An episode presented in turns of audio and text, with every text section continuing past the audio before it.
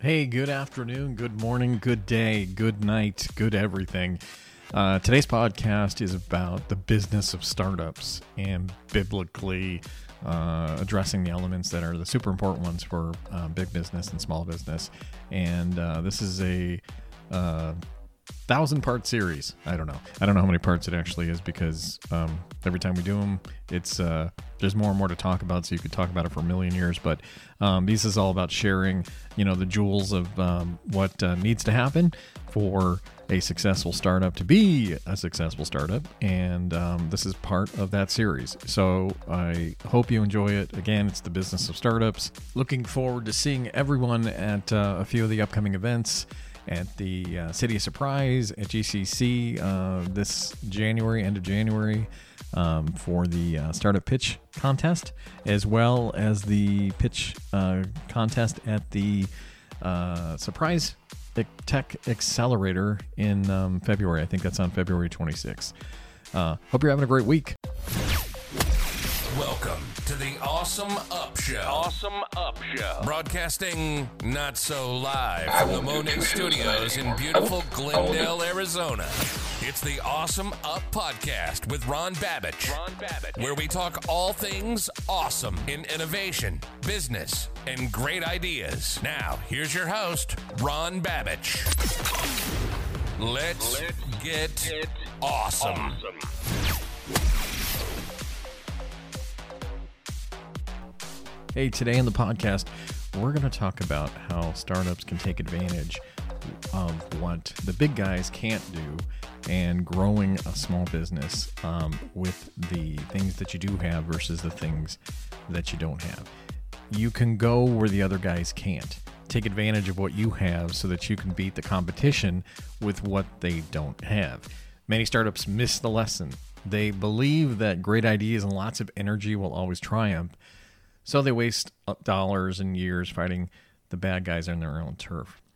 That's why like gourmet food businesses bug me so much. Every year, like thousands of gourmet items, jams, jellies are introduced, and every year thousands of them fail. Why? Because startups behind them are in love with an idea, not a business. Successful startups know that just because they can make a product doesn't mean they should making kettle fried potato chips from your grandmother's recipe may sound appealing, but that doesn't mean that you can grow the idea into a real business.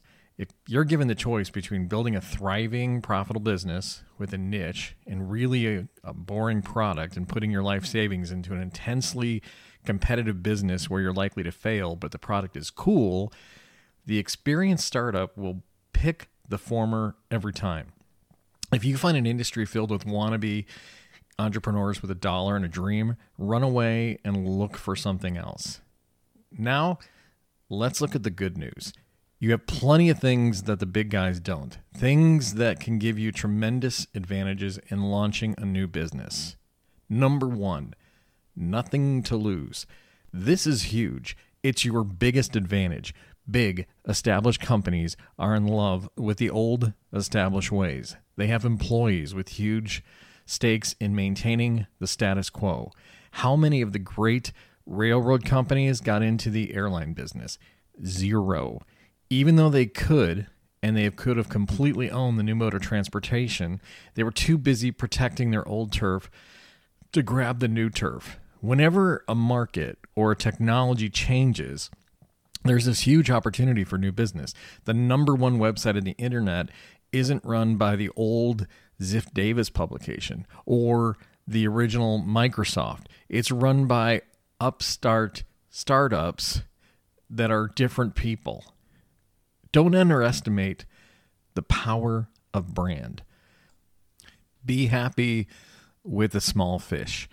In the ocean, the first animals to die are the big fish. That's because they need a lot to eat to be happy. The small guys, the plankton, they can make do with the crumbs. And the same is true with you.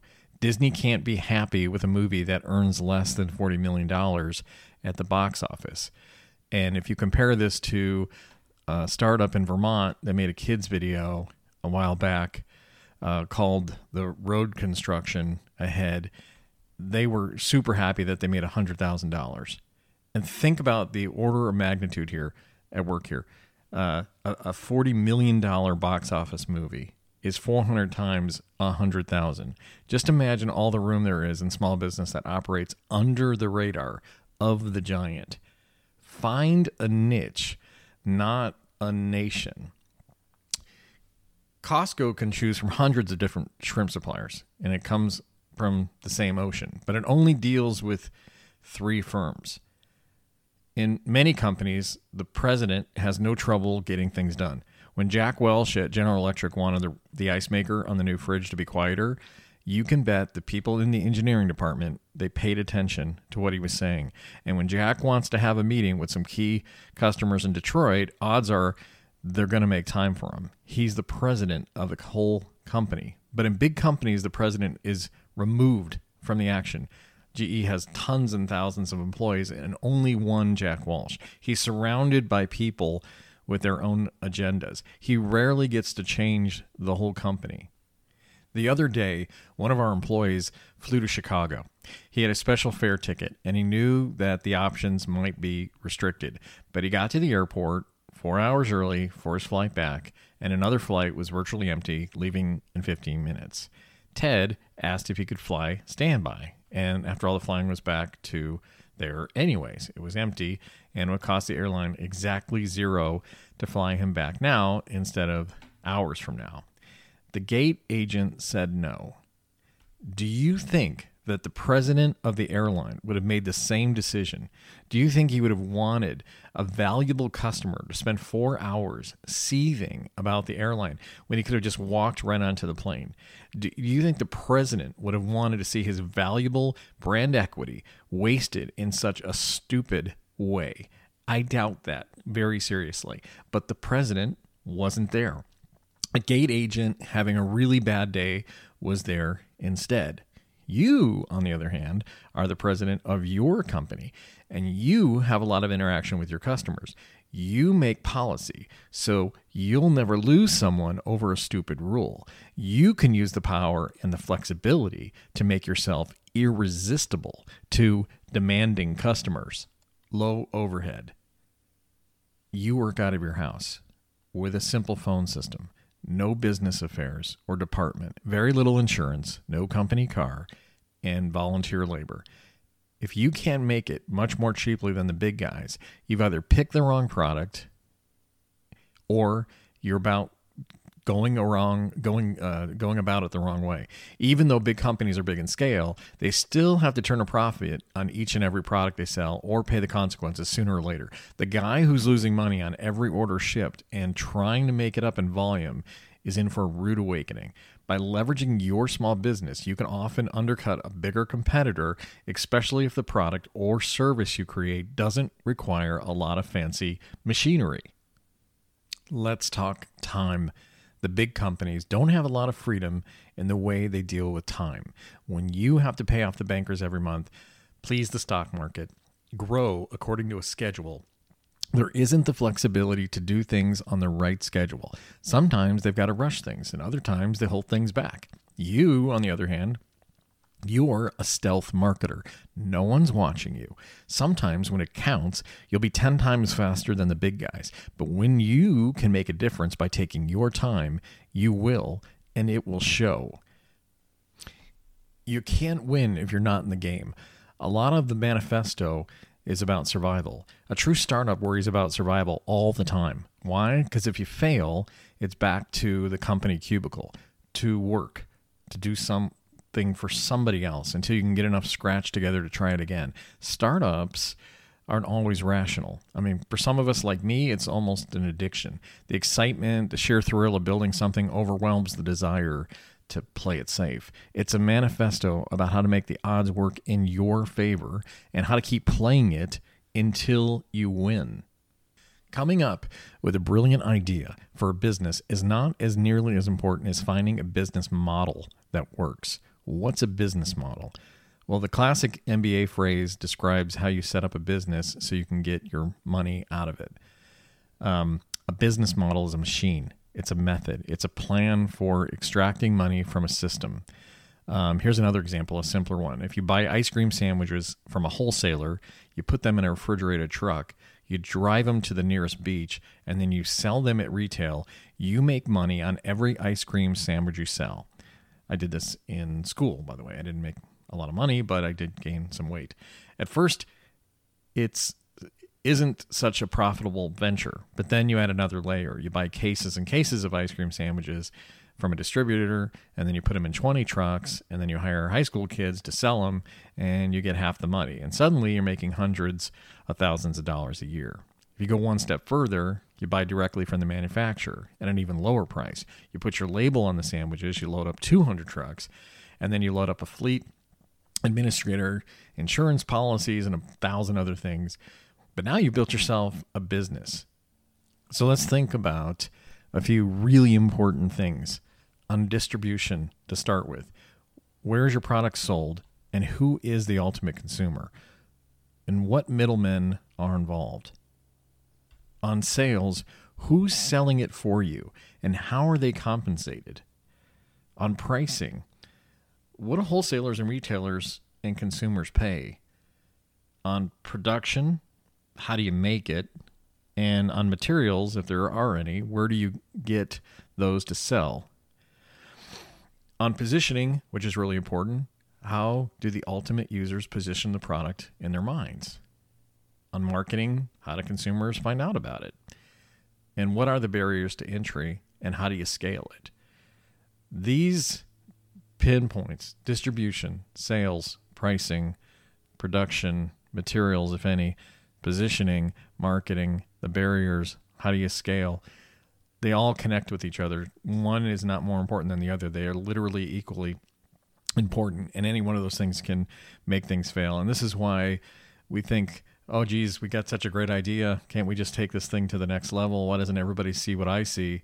It's not that it's the vision that gets in the way. It's the, hey, did you think about these uh, seven or eight items that I just mentioned as being critical to the success of the business. They should be profitable. You'd be surprised at how many people start a business that lose money on every product and then try to make it up in volume.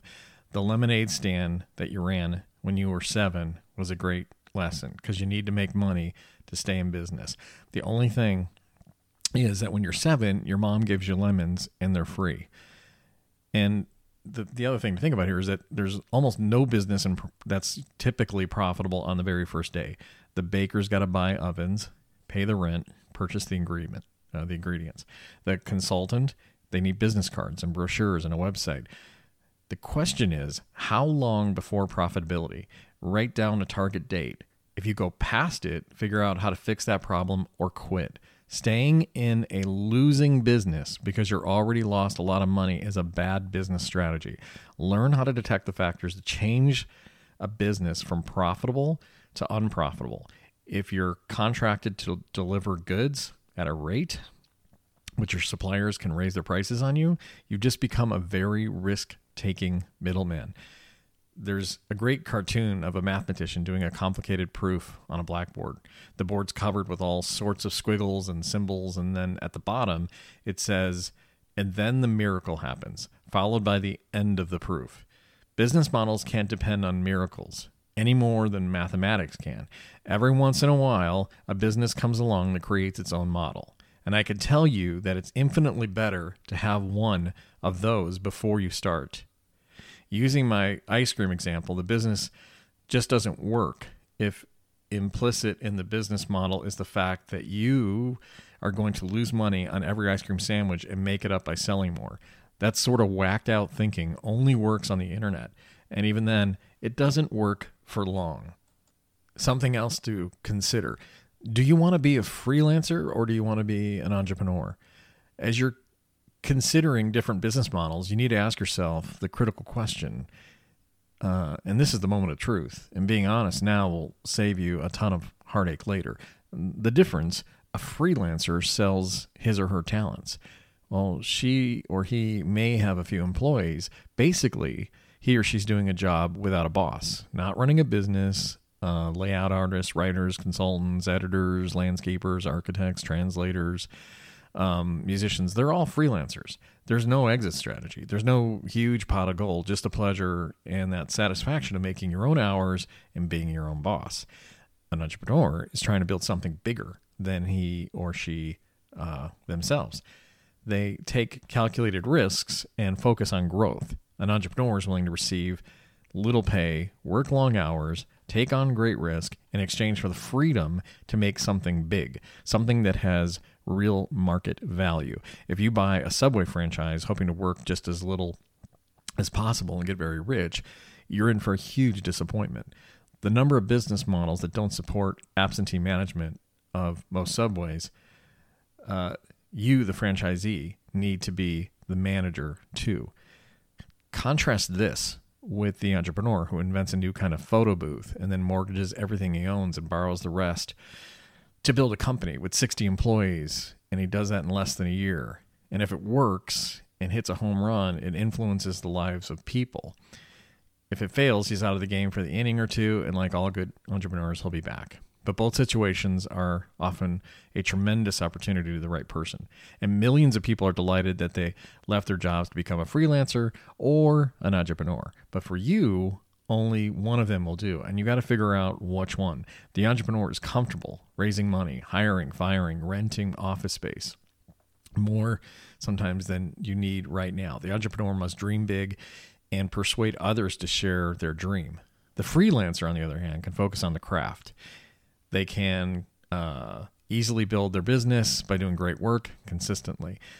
The focus on freelancers and early stage entrepreneurs it's designed to show how to thrive and survive beyond raising money. Because if you bootstrap yourself successfully, you'll find that bankers, angels, and investors are more likely to give you the money that you need to grow. Thanks for joining us this week on the Awesome Up Podcast.